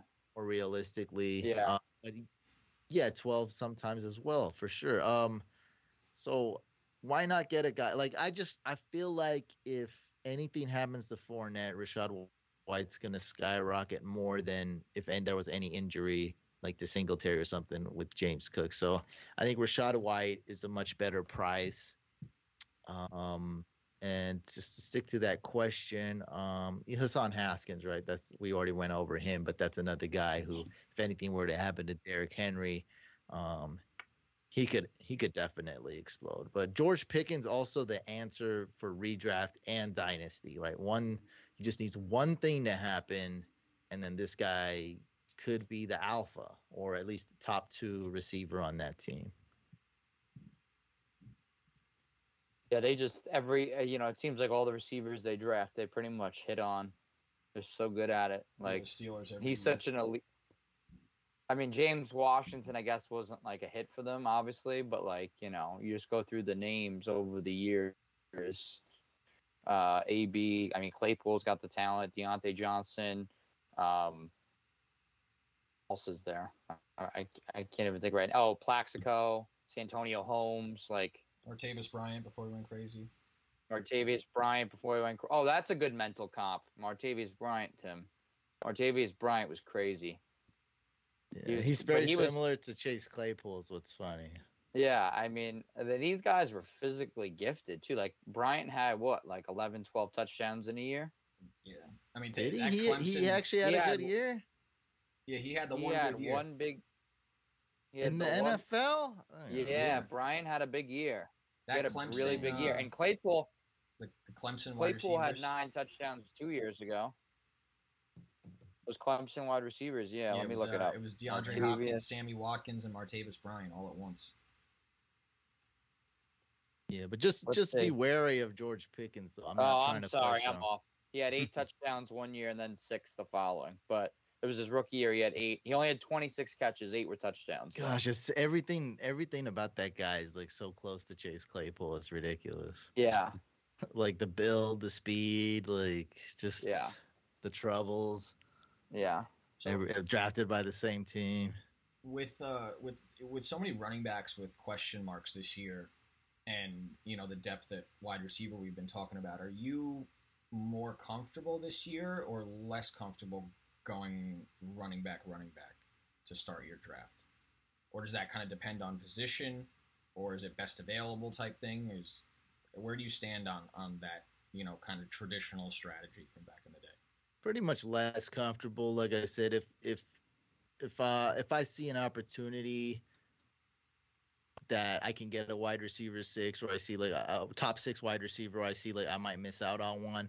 I'm gonna get one. Like this, is the thing. I'm gonna get one wide receiver if it's top six.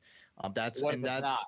What if it's not? Like, what if you're. well, that's drafting- prob that's probably because I have like the number two overall pick Yeah. or number one overall pick. Then you know it's just that those are really tough positions, right? So at number one, I, you know, I'm taking JT, and then I'm not going to get a top six wide receiver. I'm looking at a guy like Deebo or Keenan Allen. Like that's the thing. I don't want to go RB, still- RB, RB. Okay.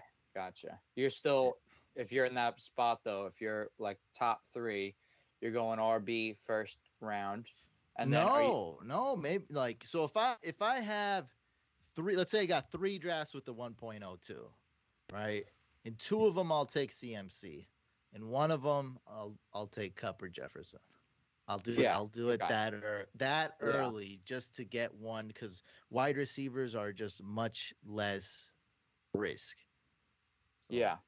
To I would mitigate your there. risk a little, yeah. and there is just I round three is the magic round for RBs. So in a lot of leagues that I'm in, ETN and Breece Hall go in round 3 Mhm. But I'm you know I'm reading, I'm doing this. As, apparently, sometimes Breece Hall goes round four or five. I mean, I don't not in any of these competitive leagues. I've never I'm in. seen it either. I've It happens though. Yeah, I'm looking at ADP. I'm I'm reading on Twitter. Like it happens supposedly, uh, just not in my leagues. But anyway, that's still round three. Like I, I never see him go round two. Breece Hall, that is. So round three is my money round for RBs. Knowing that I can get an RB in round three, I'm just I'm not really scared. It's not as scarce as most years. So round three, who am I taking? Right. Javonte Williams falls to round three on occasion. He usually goes at the end of round two. Uh, Saquon Barkley, extremely rare, falls to round three. You know, I'll take him round three. But who, you know, more realistically, I'm taking Breece Hall. I'm taking Zeke. I'm taking ETN. I'm taking James James Conner. Conner. Yeah. There's all these guys I can get in round three, and I'll feel good about myself. And then I know like there's a there's a chance, it's not a high chance, there's a chance I'll get Eli Mitchell where I like him, you know, round six. Uh, there's a chance Miles Sanders, he actually does fall to round eight. I'm gonna get a starting running back on a pretty good team, um, a team that likes to run. So I can get Miles Sanders round eight. Um, Eli Mitchell. Sometimes I get, you know, take my risk with a Seahawks running back, Penny or Kenneth Walker. Penny's the starter. He's going to be good. He's also probably the most injury prone running back. Or uh, take a risk with Cordarrelle Patterson and hope he has the same role as he did last year. So I know I'm going to be able to get some running back. So I'm I don't freak out and go robust RB. And it's the same reason like I'm not going to go zero RB. There's too many running backs in round 3 for me to do one of these trendy, stupid label hype. You know, it's like it's like a tre- guys. It's like an internet trend. You know, what? Remember when people like bouncing on milk cartons, Uh, didn't we do like a charity where we dumped a bunch of ice on someone's Yeah. back? It's the, milk like- carton, the milk carton videos. There's- I mean, they, they created some hilarious videos though. People were Th- there's eating one shit thing- left and right. there's one thing though with all those trends, they all die. They're all course. stupid. This is just this zero RB hero. Like a lot of these names, remember, are just cool names. They're more they're more of a thing to be cool, not necessarily a trend per se, but they're cool labels. Right? What am I doing? What am I doing? I'm drafting balanced approach. Oh my god, how unsexy is that? Get Yeah. off my screen. Oh, he's Yeah, it's not sexy. Oh, Oh, the, the, the fantasy experts telling you to draft a balanced team. I don't want to Oh. hear that. Oh yeah. Oh god, I threw up in my mouth. What a oh he, you know he doesn't he doesn't draft Travis Kelce in round one. Late round quarterback, balanced approach. Oh my god, this is like you know, this is like this guy. This is like the guy who can't play Yeah. music. Just oh, the, the the flute meme. He's playing like a Titanic flute. Like it sounds so horrible. What's so bad about winning leagues? What's so bad about drafting a quarterback late? Like there's nothing bad Yeah. about that. I'm gonna win. Now Hero RB though is interesting. All of a sudden they made like something that's kind of normal into this. They had to have to add a name to it. Hero RB. I think that's when you draft just one RB, like Derrick Henry, and I'd probably handcuff that guy, and then you don't really draft an RB for several rounds. That's not bad. But then again, I mean, if Breece Hall's there in round four, why? Like, what do you? Why wouldn't you take him? I don't. Yeah. I don't get that. Like, you're gonna get a a high, a high floor, talented running back who's gonna have work level opportunities. I take that all day. Well, to me, yeah, I think you kind of spoke on that, but like all these trendy kind of styles for those, you know, the first four, five, six rounds of the draft, what they they kind of don't take into account is the board. Like, in every board is different in every draft. You know, it, it doesn't. If you're stuck at this uh, zero RB or hero RB or you know whatever you know sexy name they give it, it it's to me it's too it's too restricting on on how you're tackling a draft and Mhm. you've got to have just certain kind of general principles rather than being locked into like this is the way to do it it's like you're going to miss out on the value like you're talking about Yeah, and yeah, that's right. But honestly, I almost I, there's not too many surprises in a draft. Now, every draft will have surprises. Will surprise me. There's not that many surprises. Like Breece Hall will never go round seven. He'll never go round one. You know what I mean? Like he's always gonna go like three. there's always like, way more always reaches there. than there are than there are falls Yeah, but I'm saying like I can basically know how it's gonna go. This is getting to is I got a point here. So the reason this guy invented zero RB was because every dude was drafting an RB for the first like 15 picks. It was like this. It was RB, RB, RB. Like literally, out of the first 15 picks, 14 of them were RB. That's how fantasy football used to be a decade ago. This guy invented zero RB. It made sense. It went against the grain. It was bold. It was weird. But when everyone's drafting an RB, right? If you drafted the best wide receiver, and now you you know you might get the best quarterback, right? Who back then would be like Aaron Rodgers probably. You know, you got the best tight end, Jimmy Graham, Gronk back then maybe, right? That's pretty stacked. Now everyone's drafting a different player. Now when when when there's 20 running backs that go, that automatically means that the next 20 picks there won't be that many running backs going. So now when everyone else is drafting, you know, the fourth best tight end, you know, the the fifth best, sixth best, seventh best quarterback, so on and so forth. Now you're drafting running back. So this is, this strategy came out to zig when they zag. But nowadays everybody knows these strategies. Everybody's, you know, drafting more balanced. So like none of these things are gonna work if you like the only time don't like I'm not afraid to go zero RB. I'm not afraid to go hero RB, but it's gotta work. Like it like if I draft Derrick Henry and I want to go hero RB, I mean I'm only gonna do it if there's a top six wide receiver available. Right. So I gotta take a top six wide receiver, then you know, like so on and so forth. Like there just there has to be no like like I, Breece Hall, ETN, James Conner, Zeke, those guys have to not be there at a spot I like them. They always seem to be there. There's always going to be someone.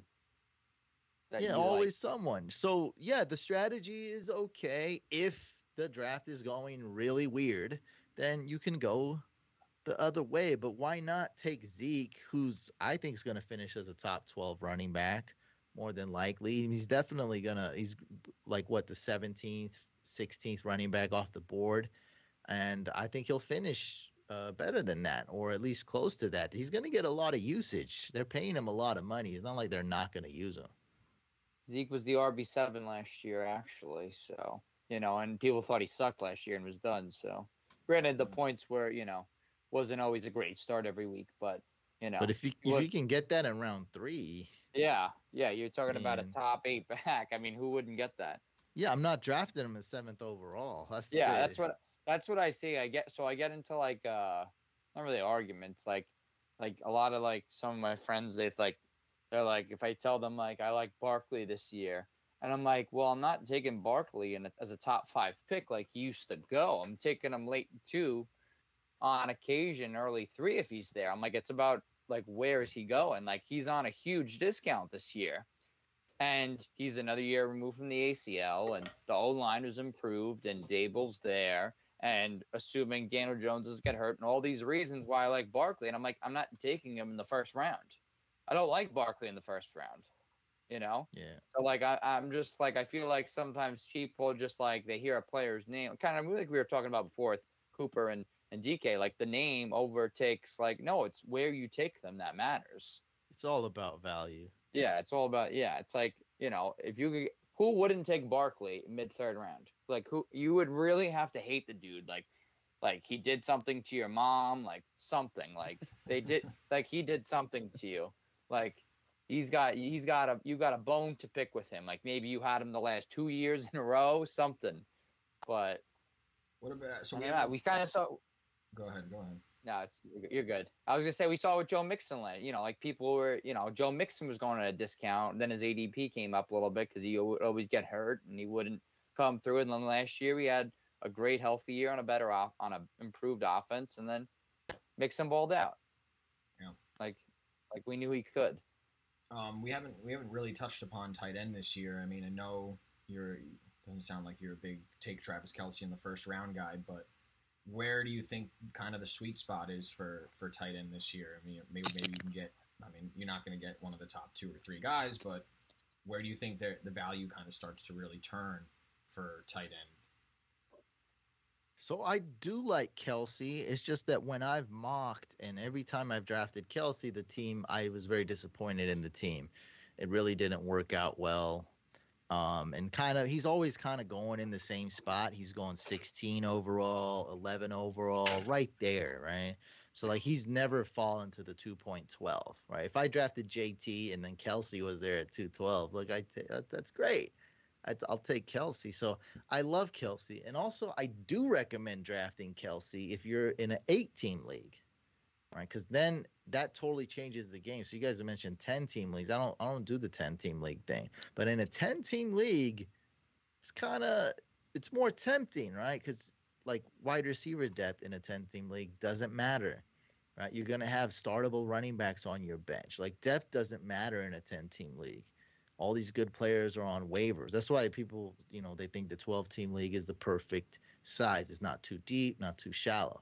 So if I'm in a shallow league, it's okay to reach for Kelce in round one because I don't care about that. I just want the best player at every position, right? If I have the best tight end, the best quarterback, um, I'm already like doing good, and everything else is kind of random.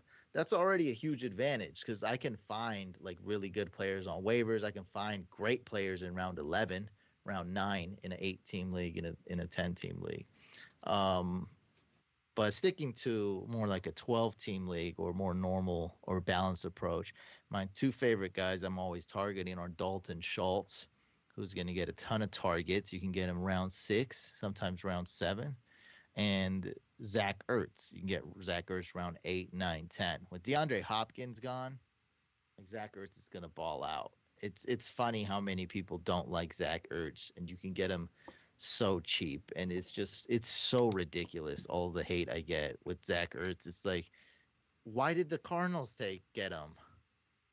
There's a reason they got him. Like they traded for him. Like he's on the team. Like it's not like they're like oh he's just he's not gonna block. He's not OJ Howard. He's not a fullback. He's gonna catch passes. Christian Kirk's gone. DeAndre Hopkins sus- suspended six games. Don't forget, DeAndre Hopkins has been worse as of late. He's been injured and on PEDs as of late.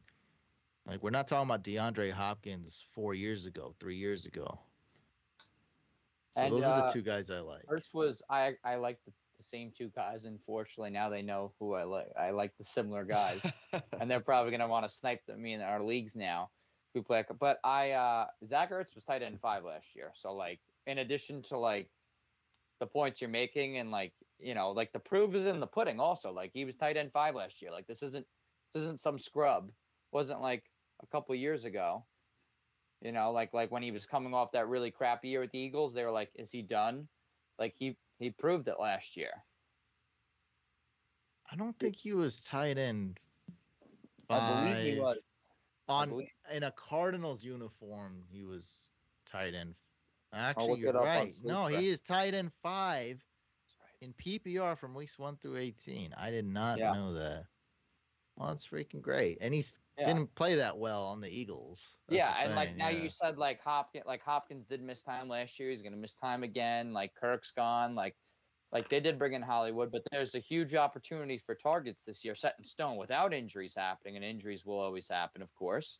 So like he's got a very favorable similar situation, and he and he's still getting disrespected. Like he's getting drafted tight end nine usually, 10, 8 earliest, tight end eight. And like Yeah, you he's said, the rounds. tight end nine. Yeah, I guess. Yeah, so on- it's like- according to this, what I'm looking at. And it's like you're not drafting him, drafting him as the fifth tight end off the board. You're not drafting him with Waller and Kels, uh, Wall, Waller and Schultz and Kittle. So But don't worry, there's some backup plans. So if you if you miss out on those guys, I would consider Dallas Goedert because Jalen Hurts, no matter what possible leap he takes in the passing game, I don't think he'll be an elite passer. He's still gonna have to check down to him. And then we got Cole Kmet, who I don't like the talent, but he'll still get targets. Like it's not a sexy pick, it's not a good pick. I am kind of avoiding Kmet, but I'm saying if you do miss out on a tight end you like, uh, you still have Goedert and Kmet who are going much later. Um, you know that that's like those guys you can get like when everyone else pretty much has a tight end, you can get a Goedert or Kmet and be, feel comfortable starting them every single week. You're good. And then as a backup tight end, I really like Irv Smith and Robert Tonyan. I think Robert Tonyan is my perfect tight end. Like everything, you're always looking for that home run hit at tight end. That's what's going to really do well. So most people that draft Kelce end up losing their league. They might come close to winning. They might come in second place, third place, but it really affects a lot of things. If you can find a top 5 tight end super late in the draft, now we're talking about winning your league just dramatically improves cuz you got an elite tight end for free it's totally different than getting an elite tight end with the first round pick. Uh, and that's what Robert Tonyan is 28 vacated red zone targets with Davante Adams leaving. He's done it before. He's got the Hall of Fame quarterback. Packers don't have really any other tight ends. They didn't attack the position in the draft, they attacked wide receiver. And I mean, frankly, the wide receiver room might not be that great, you know, with Davante Adams gone. So someone's got to catch some stuff. We know Aaron Jones is going to catch a lot of balls. We know AJ Dillon's going to be more involved in the pass game. He's going to get touches. Uh, Allen Lazard's going to start. I don't see him being a target hog.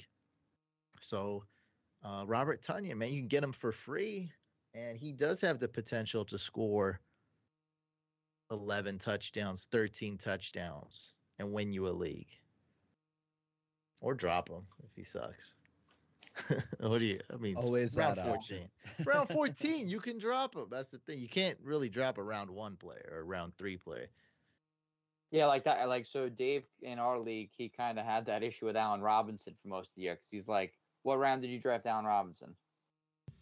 I don't know, but like Three? right, right where his ADP was, you know, like yeah, like wherever he was. It wasn't. It wasn't like wasn't, it wasn't a a, bad reach, it wasn't- quote unquote. It wasn't yeah. a reach. It was like, oh yeah, you, you took Allen Robinson. He's super rock solid every year. He's like the And, most uh, consistent player Yeah. fantasy. Yeah, like he was like so consistent. It's like you, you really couldn't trade him. You didn't what once he was bad, you couldn't really trade him. You'd be getting ten cents on a dollar, and then you know it, you could yeah like dropping him like that's such a it's that's tough to do. Yeah, you're So just it- waiting for and- him. I just spent the whole year waiting for him to do something while he scored six, you know, four points a week. Yeah, and then again, like like Couch always says, it's like, what are you?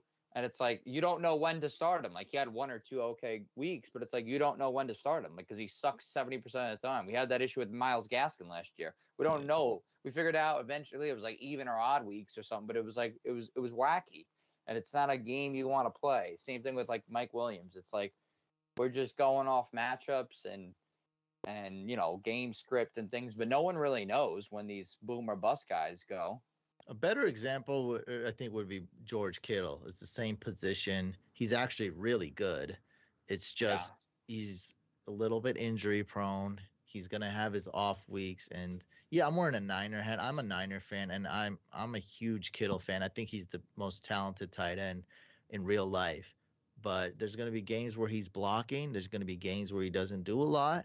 Um, the 49ers are like a really good team unit, like an unselfish unit, kind of like basket, like the Warriors, like that type of team where no one really cares. You know, they'll block, they'll do whatever it takes Yeah. to win, and that's the 49ers. So you're going to have Kittle. He's going to score 40 points. Like he's going to, in, in a couple games, like he's going to be that good, that talented. When, when they have a shootout, the Niners are going to have a couple shootouts, and he's going to do that. And he's also going to have two catches and that's why you know that's why I prefer Dalton Schultz, slow and steady, unsexy. You can get him two rounds after Kittle, it's better. Or you know a guy who can, he has the potential to to do as good as Kittle, fantasy wise. This isn't real life. If fantasy wise, right? Kittle's getting he gets hurt every year. He has his off days.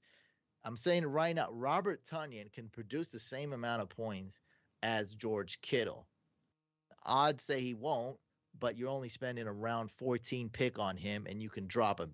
Kittle is a guy you can't drop. And if he's sucking, he's going to be hard to trade to because Kittle Kittle's uh, perception goes up and down too. People love him, people hate him. Like it's it's a mood swing. So there might be an opportunity where you're able to trade him, but if he's sucking, there probably won't be an opportunity where you can trade him, and you certainly can't drop him. Yeah, definitely. Yeah, I don't. I'm, I'm not going to be targeting Kittle this year, person. But I agree. Like he's the best overall tight end. He's such an elite blocker. He's like a lineman out there, but that don't mean shit for fantasy. So, you know, it is what it is. And, and uh, just to before we head out, I guess the only thing we haven't touched about it, I think you probably know your answer on this, but defense is like how how early are you thinking about defense? Is that only the last round, just because you know maybe you're streaming, maybe you're you know you can get value outs, or are you you know obviously the last round you're going kicker or not at all? Um, but is defense like kind of right before that always the second to last round, or are you Oh, man, I'm- earlier? I'm going so hard on this to wouldn't it be great if you can hoard an extra player, if you can cheat. Bill Belichick, if you're listening, you'd like that, right? If you played fantasy football. That's what we're doing, guys. I so on ESPN, like a platform like ESPN, you got to draft a kicker in defense, right? On platforms like Yahoo or Sleeper, you don't. Whatever. It changes from league to league, right? So if you don't have to draft uh, a kicker, don't draft one. If you do, I drafted Nick Folk and then I dropped him, right? I dropped him for KJ Hamler. I'm hoarding an extra player. Like, that's a huge advantage. I can always find a kicker. I got my kicker rankings right now, fantasycouch.com. Go there, look. I'll be coming out with waiver videos. Go. I'll tell you which kickers to pick up every week. It'll be good. I do a little bit of research. I know my kickers. Nobody else really looks at kickers, so it's going to be an advantage just right then and there. For defenses, I don't care, man. And I'm looking at week one. It's fun. Analysts out there that don't even look at week one. They're just kind of going like, oh, let me draft a defense I like. But week one, you got the Eagles, right? They face uh man, who do they face? Man, f- they face a sucky team. If someone looked that up, week one, the like Eagles. the Jaguars or something. Mm, Possibly, I don't know, but the Eagles have have someone looked at it. Eagles uh, face a terrible team. Maybe someone like the Bears. I'm looking it up. No, It nah, that's the Niners. So so the Eagles is your worst. case- Lions. The Lions. Lions. Not Yeah. that's not even that great of a matchup. But so Eagles always have the Eagles D as like your absolute emergency if you need a defense. They face the Lions week one. No Jameson Williams.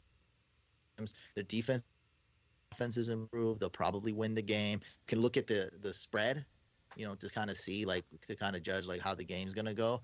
Right. So Eagles worst case scenario. What I like to do, Broncos D right? They face the Seahawks week one. They'll crush them. Broncos D is a good overall unit. They're a good team. They'll win. Now, there's other elite ones. My favorite is the Colts. Now, that's one that what I'm talking about is more like the the Eagles and Broncos are more like worst case scenarios. Now we're talking about like best case scenarios. You can get the Colts realistically without reaching in round 15, in round 16 they fall. You know, they're usually they could be like the fourth, fifth, sixth, seventh, eighth, even later defense off the board, sometimes ninth. All right. You get the Colts D. They face the Jags and Texans week one and two. They're a really good defense. They're very consistent. You can get them, you know, in round 15. Right. Niners face the Bears week one. Saints, uh, who did the Saints play? Saints play someone really. If Saints play the Falcons, that'll be a low scoring game. So there's so many defenses to get. My top 16, 15 defenses, there's not that big of a difference between them. So just stream. Don't worry about it and hoard extra players. Like right after the draft, if if the commission forces you to draft a defense and kicker, you can drop them go add a player, especially if you're drafting early. Go get Hassan Haskins, go get Matt Breida, go get Romeo Doubs off waivers. You know, go hoard these these players. Right now, one guy like someone's getting um and I forget his name. I don't know how to Isaiah Pacheco. What's his name on the Chiefs? Yeah, Pacheco. Yeah. Yeah, because he's catching uh. Yeah. He's catching, Catching wheel passes. route passes in uh, training camp, so everyone's picking him up. Like I'm not doing that myself, but go add that guy. I'd rather have him than, you know, some defense. And another thing that's cool about doing my strategy, streaming defenses, not caring about them, you know, dropping your kicker, is that when you do draft a top kicker, it's a trickle down effect. I really don't want to compare him to Allen Robinson, but it is the same thing. When you draft Justin Tucker, you don't want to drop him on your bye week. It's So true. you're going to have two kickers. When you have two kickers or Allen Robinson, there's less of a chance you're going to splurge on Eli Mitchell or Cordarrelle Patterson on waivers. So this trickles down into you losing your league. Right. So just because you got Justin Tucker, just because you kept two kickers on your roster for one or two weeks, just because you didn't pick up Eli Mitchell because you have limited roster space, limited bench space, you didn't pick up Cordarrelle Patterson, and you ended up losing your league for what? Like, what's the reason? There's there's just there's no reason. That's why I love having defenses and kickers. Is you know both sides of the ball, uh, or three sides of the ball, and also like I can stream, I can pick out these defenses. It's it's not that hard. Like I can give you all my secrets right now. You know, most people won't do it still. It's not that hard. You look at QB pressures, you look at the the matchups, you can look at the the game spread, the uh, the Vegas odds if you want some help. And kickers, you know, you want kickers on teams that are good, teams that have a lead. That's it. That's like teams that uh that are playing from behind and throw the ball more. Like you like the quarterback in those games, more pass attempts. So teams who have the lead and are on good teams, you know, they'll have the lead and settle for field goals. While you know, Younghoe Koo, one of the most talented kickers in the league, unfortunately, the Falcons don't have a big lead. And how are you going to settle for a field goal in the fourth quarter when you're down three touchdowns? You're going to go for it. Yeah. So Yeah. that's my that's my secret. It's that it's it's really that simple. Like it's not it's not a big thing. Don't worry about kickers and defenses, guys. Never, never. Well, Couch, thank you very much for coming on with us again. Always one of our favorite episodes of the year. I mean, this rivals Super Bowl week for us, so always, always happy to have you on. Um, for those of you who don't already, and you're out of your mind if you don't already, go follow Fantasy Couch, YouTube, Twitter, Instagram. You're on Facebook too. Go check them out. Yeah, TikTok, my TikTok's blowing TikTok. up. I don't know TikTok. what's happening there. TikTok everywhere. You got to go follow him everywhere. Best fantasy advice out there. Best fantasy YouTube channel out there. Thank you again for joining us. Always a pleasure, and I'm sure we'll have you back again next year. Thanks for having me, guys.